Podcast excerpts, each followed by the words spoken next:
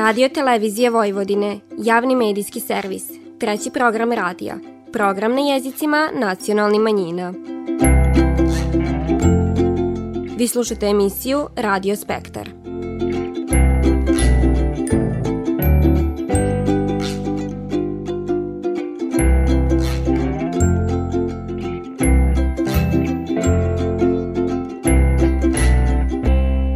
Poštivani slušaoci, Faljen Isus, vi pratite program na bunjevačkom jeziku. Udruženje građana Bunjevačko kolo iz Sombora organizovalo je tamburaški koncert pod nazivom U slavu žita, kruve i tambure, da bunjevac dušu ne izdade, a o čemu je brojna publika imala prilike uživat, čućete na početku ovo nedeljne emisije. Posle tog poslušajte kako je protekla slamarska radionica u Bajmaku na kojoj su opravljeni vinci koji će i ove godine krasiti tu žijancu, a divanit ćemo i o Lemeško-Čonopljanskoj kapeli koja je po prvi put obnovljena posle 128 godina. Na kraju emisije vodimo vas na izložbu Odjeci genija koja je prikazana u Varoškom muzeju u Somboru, a koja je posvećena Nikoli Tesli.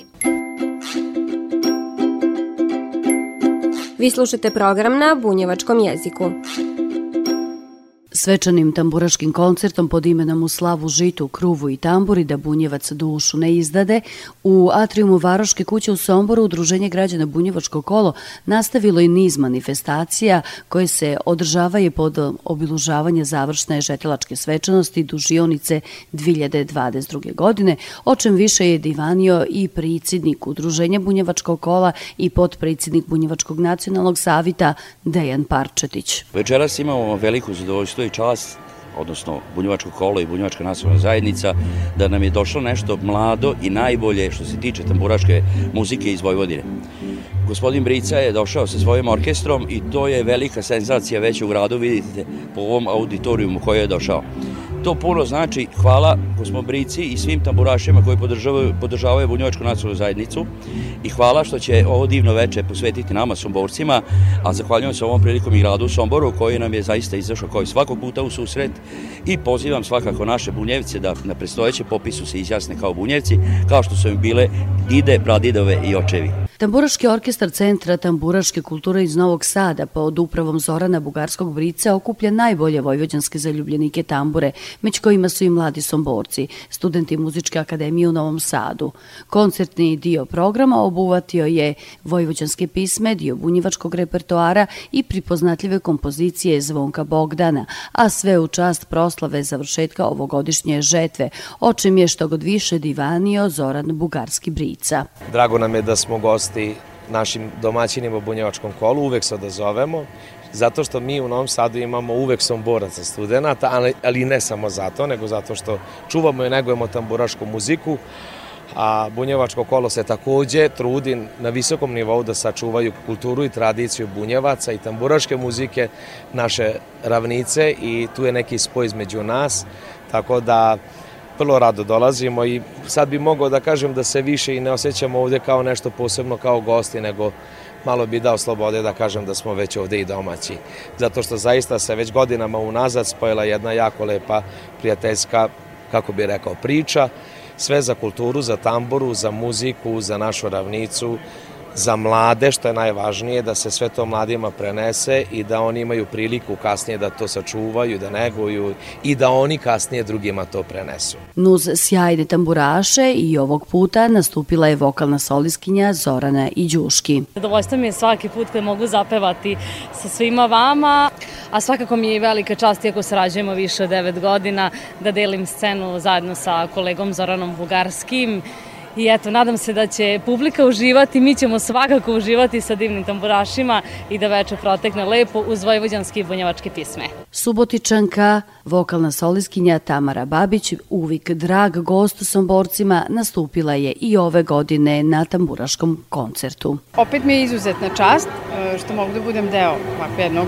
prelipog programa upravo u Somboru i upravo sa, sa orkestrom sa kojim ću nastupiti i da dam, što kaže, neki uvod u ovaj, vašu dužionicu i najavu svega onoga što će da usledi u avgustu mesecu i eto, Znači, sa dubokim poštovanjem i naravno ovaj, izuzetna čast da nastupim pred somborskom publikom. Koncertom veče ulipša je nastup Gradskog kulturno-umetničkog društva Ravangrad i to sa spletom bunjevački igara. A kako običaj nalaže bandaškom paru Martini Marton i Denisu Klejcinu, uručena su znamenja, dužionice, perlice, ukrasi za kosu i nakit od slame, radovi slamarske sekcije bunjevačkog kola. Meni je velika čast što ću 2022. godine biti prvi put bandašica u Somboru i to mi je velika čast i to sam već godinama htela da budem i ovo sve prelepo i nisam nikad mislila da ću i uspeti da budem bandašica. Hvala Bunjevačkom kolu na ukazanom poverenju i slamarskim umetnicama na divnim ukrasima što ću dobiti, kao i moj bandaš što će dobiti venac. Kao dugogodišnji član folklora i igrač, za mene ovo neopisivo zadovoljstvo i čast je velika da učestvujem u ovoj dužionici i da kažem neki način i želja svakog folkloraša da učestvuje na ovako nečem. I velika mi je čast da budem bandaš u Somboru ove godine. Projekat svečanosti Bunjevačke dužionice 2022. godine je podržan je od strane grada Sombora. Ej, salaši na severu Bačke, u vama su pisme bunjevačke,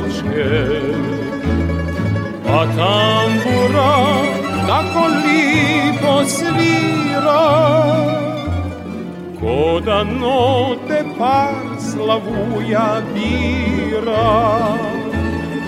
A tambura tako lipo svira. Ko da note par slavuja bira. Ni svatova nigdi taki nema. Ko kad bađo ćer na udaj sprema Na snaši se i nišla jer vije. Ko kad zimi snig salaš pokrije Na snaši se vinišla jer vije Ko kad zimi snig salaš pokrije.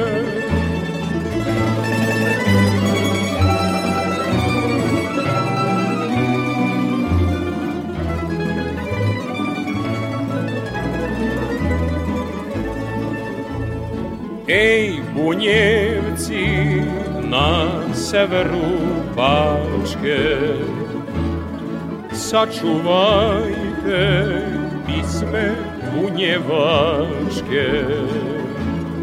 Pivajte ih još puno godina. Vaša je grana mala, ali je fina. Pivajte ih još puno godina Vaša je grana mala, ali je fina. I lumpujte, ali lipo polako. Nek se divi i nek vidi svako. Pa nek vranci pokidaju štrange. Kad se krenu momci na vašange Pa nek vranci pokidaju štrange Kad se krenu momci na vašanke. Prvim otkosima zrilog žita započema je i radionice koje žetvenim ostacima daju nov život. Risu Bajmaku je poslužio za prikupljanje materijala koji su vridne ruke pritvorile u vince koji će i ove godine krasi dužijancu. Radost novog kruva nije umanjena prosječnim prinosima. Naprotiv, zafala će tim biti veća, a što se slame za rad umetnika tiče, ona je koji rod, osridnja objašnjava Stipan Budimčević, slamar iz Lemeša. Vidi se to po samoj vlati, pogledajte, vlat je jako kratka, tako reći skoro da nema zrna, dva, tri zrna je ovde malo duže i tako ima digot koje, A slama je jako loše kvaliteta, kao da je pečena. Sunce je uradilo svoje, tako da puca. No, mi se trudimo da to malo nakvasimo i da ispletemo kakav takav vinac, da to liči na nešto. Tako da biće što god. Kroz Stipanove ruke prošlo je tušta slame, a posao pletenja vinaca pada lakše, kad ga ima ko naslidit.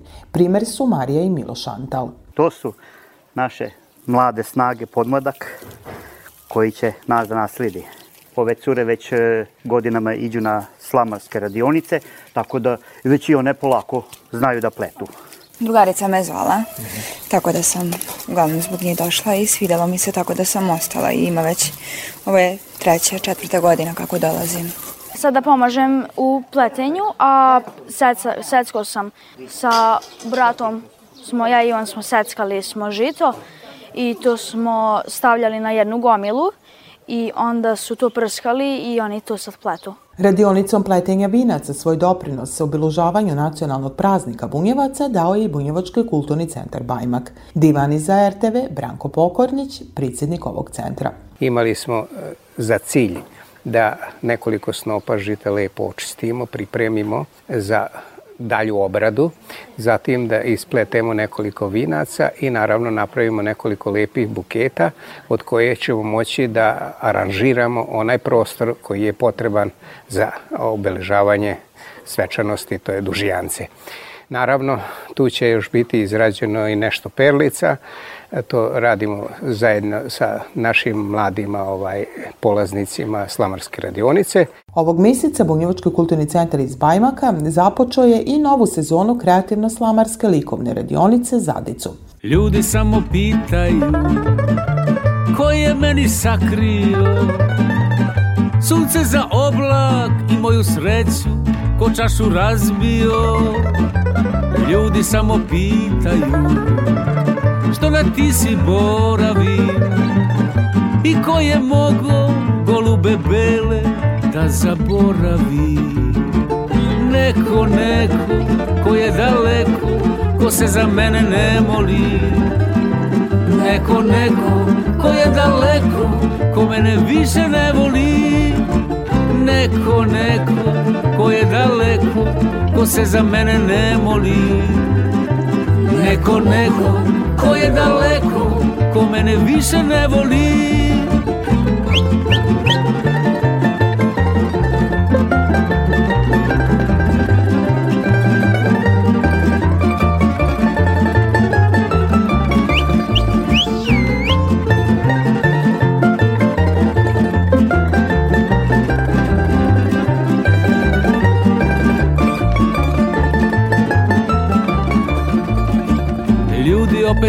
pitaju Tako je meni sakrio Sunce za oblak i moju sreću Ko čašu razbio. Čamac sam kupio I srce darujem Talasi sudbine neka ga nose Tamo gde stanuje. Neko, neko ko je daleko Ko se za mene ne moli mene više ne voli Neko, neko ko je daleko Ko se za mene ne moli. Neko, neko ko je daleko Ko mene više ne voli. Ko mene više ne voli Ko mene više ne voli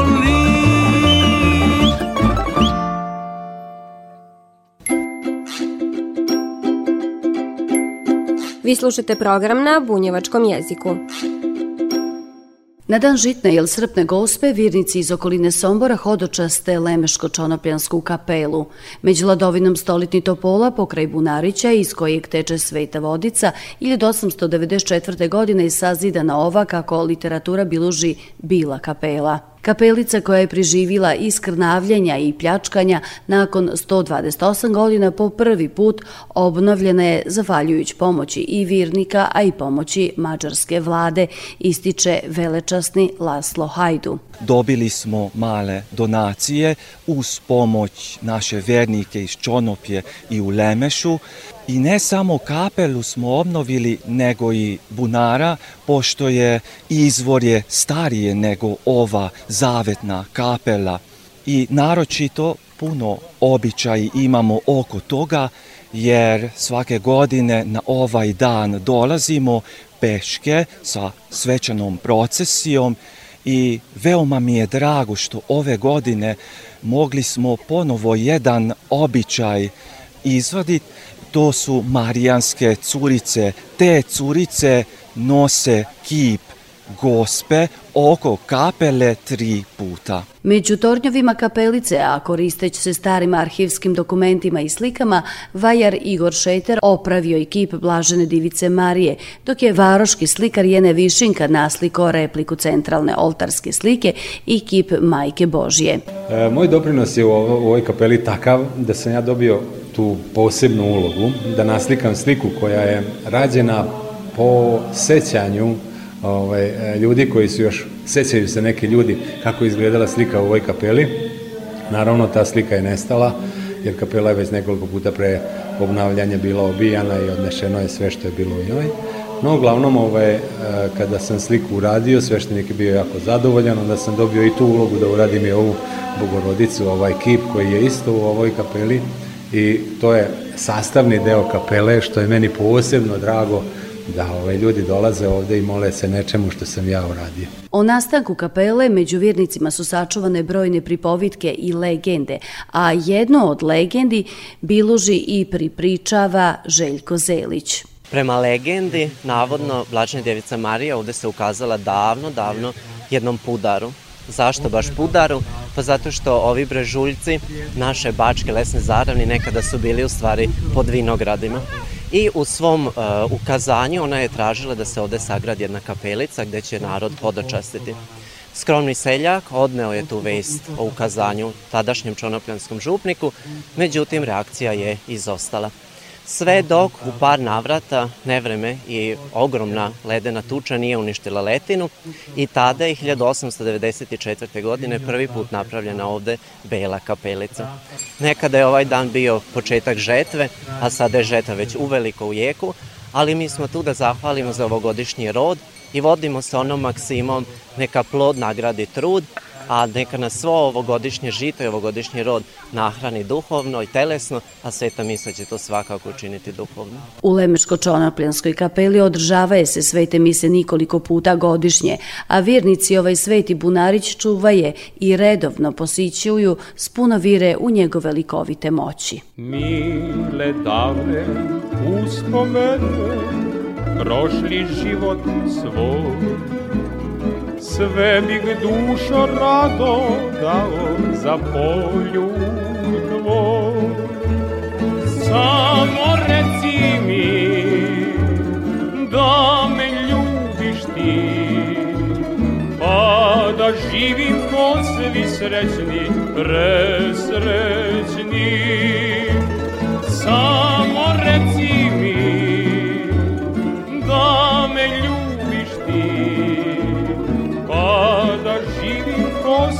svi srećni, presrećni.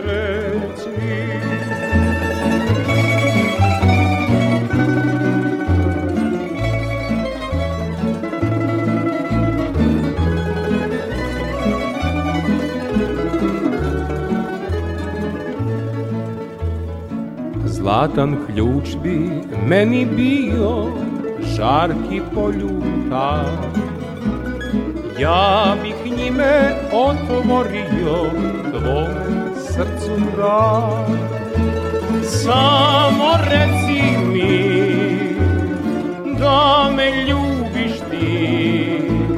Pa da živim ko svi srećni, presrećni.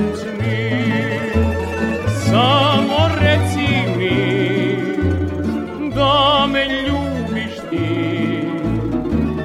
Pa da živim ko svi srećni, presrećni Teslin transformator, umetnička dila inspirisana likom i dilom Nikole Tesle, panoi s prikazom njegovi patentni prijava, grafike, štampane fotografije, koji dio legata Velimira Bate Žugića prikazani su na izložbi u Gradskom muzeju u Somboru pod imenom Odjeci genija. Posebnu pažnju privukao je ogled koji je demonstrirala vanredna profesorka Pedagoškog fakulteta u Somboru Marija Bošnjak-Stepanović. Ja sam ovde priložila deo, u stvari izložila deo zbirke starih učila Pedagoškog fakulteta u Somboru, odnosno ona učila ili eksponate koji su nekada e, predstavljali e, deo aparature za Tesline oglede sa visokofrekventnim strujama a s obzirom da taj, e, ta, ta ovaj, učila više ne funkcionišu, već su samo eksponati, onda smo uz ovaj, e, pomoć e, gimnazije Veljko Petrović u Somboru dobili njihovo ovaj, školsko učilo iz kabineta za fiziku, a to je Teslin transformator, pomoću koga smo na ovoj izložbi i demonstrirali te oglede sa visokofrekventnim strujama, gde neonske cevi ili one štedljive sijalice u blizini jakog električnog polja koje se formira oko Teslinog transformatora svetle bez da su ove, priključene pomoću provodnika na neki izvor. Ličnost genija kojem je izložba posvećena ostala još uvijek nedovoljno poznata s jedne strane, a i večiti i sjajni orijentir u bespućima kako u nauki, tako i u umitnosti s druge strane. O Tesli je ove, napisano jako mnogo knjiga, on kako vreme odmiče sve više fascinira, intrigira, pa izbunjuje i dalje ove ljude i one e, iz struke, ali i van toga. Ne, nije izgleda završena priča o njegovim pronalascima, još uvek e, i tu se ponešto da naći, nije sasvim siguran ni broj patenata. Zna se koji je siguran broj patenata, 112 koji su u, e, u Sjedinjim američkim državama, međutim postoji niz drugih država u kojima je ove, su registrovani neki njegovi patenti, a čini mi se da kako vreme bude odmicalo da će on ove, e, biti sve zanimljiviji i sve aktuelniji i da ćemo ga možda bar donekle ove, razumeti. Autori izložbe su muzejski savjetnici Gradskog muzeja u Somboru, istoričarka Milka Ljuboja i istoričar umitnosti Čedomir Janičić, a upriličena je povodom Dana nauke u Republiki Srbiji i danu rođenja Nikole Tesle.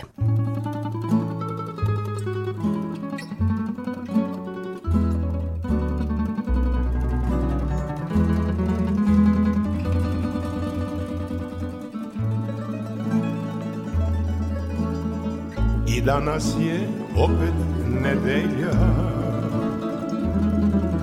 Stornja zvone zvona crkvena.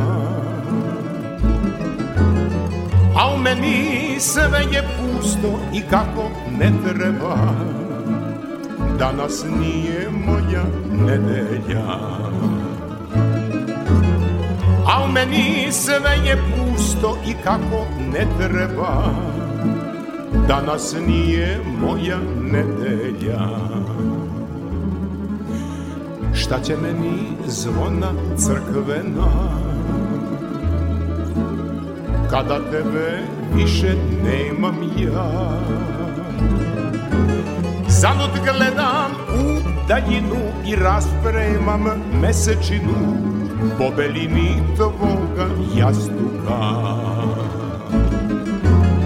Zalud gledam u daljinu i raspremam mesečinu po belini tvoga jastuka.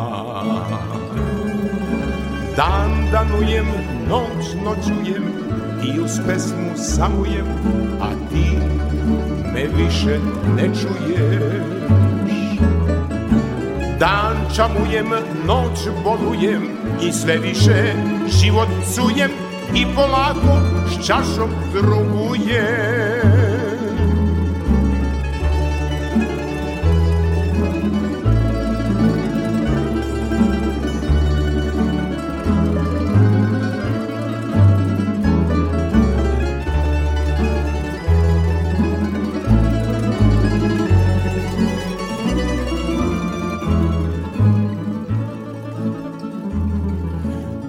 Ponekad se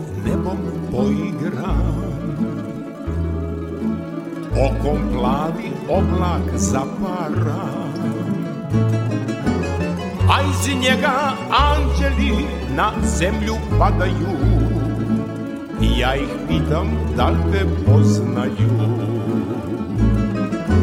a iz njega anđeli na zemlju padaju ja ih molim da te čuvaju kada besne zimske mećave divlji potok u led pretvore. Kud sudbina upre prstom Poći ću za svojim krstom Da pronađem oči neverne. Kud sudbina upre prstom Poći ću za svojim krstom Da pronađem oči neverne. Dan danujem noć noćujem i uz pesmu samujem, a ti me više ne čuješ. Dan čamujem, noć bolujem i sve više život sujem i polako šašom drugujem. Danas nije moja nedelja.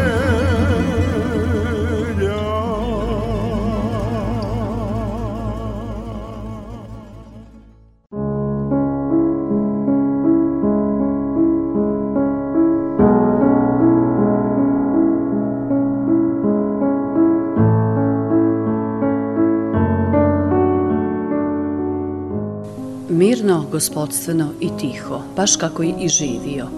U široka nebeska prostranstva, di svi vremena razlike ćute, prije šest nedilja, u 98. godini života, priselila se čestita duša somborskog meštra Pavla Blesića. Blesić potiče iz stare grane bunjevačke, plemićke i obdenske familije – Svoju impresivnu stvaralačku dilatnost u vajarstvu i slikarstvu Pavla Blesić započeo je s kraju 50. godina prošlog vika. Osim skulpture i slika, uspješno je radio i crtež, akvarel i tapiseriju. Jedan je od onih koji su oblikovali pripoznatljivi umetnički identitet Sombora u drugoj polovini 20. i s početka 21. vika. Jednako tako i Sombor je oblikovao umetnost Pavla Blesića, čiji su likovni izraz kroz različite slikarske cikluse i opuse prvenstveno temeljio na emotivnom doživljaju zavičaja.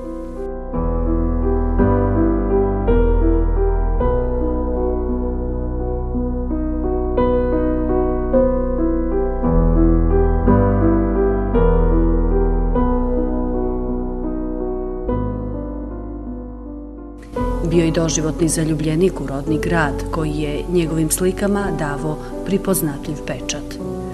Tokom puni šest decenija zavidne umitičke karijere, Blesićovim slikama promicali su zaboravljali bedemi u prisenku raskošnog somborskog zelenila, čuvene stare kapije, oglasni stubovi, gradski pejsaži, zaboravljene škrinje, stari medaljoni pečati i zapisi koji prizori antike, portreti s fotografija iz porodičnog albuma, pa sve do stari satova iz korašnjeg opusa Tempus Fugid ili Vrime teče.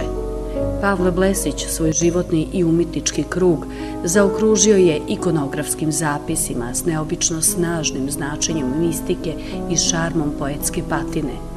Bio je član udruženja likovnih umetnika Srbije – Za sobom je ostavio priko 50 samostalni i priko 500 kolektivni izložbi, a o njegovoj umitosti objavljene su četiri značajne monografije ugledni autora koji velik broj umetničkih kataloga.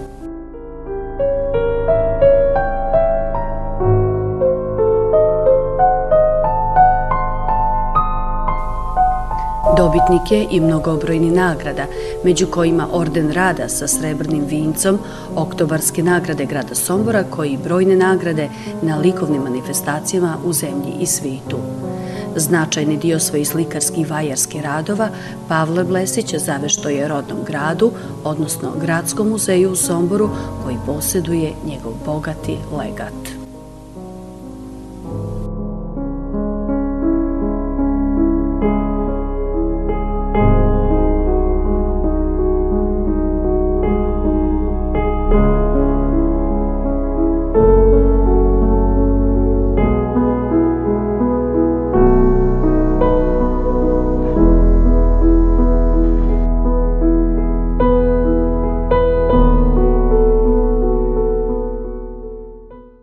Slušali ste emisiju Radio Spektar. Slušajte nas petkom posli podne od 14 časova i 15 minuta do 14 časova i 45 minuta na radio talasima 100 MHz trećeg programa radija Radio Televizije Vojvodine. Ovo izdanje su za vas pripravile novinarke redakcije na bunjevačkom jeziku Ružica Parčetić i Nataša Stantić.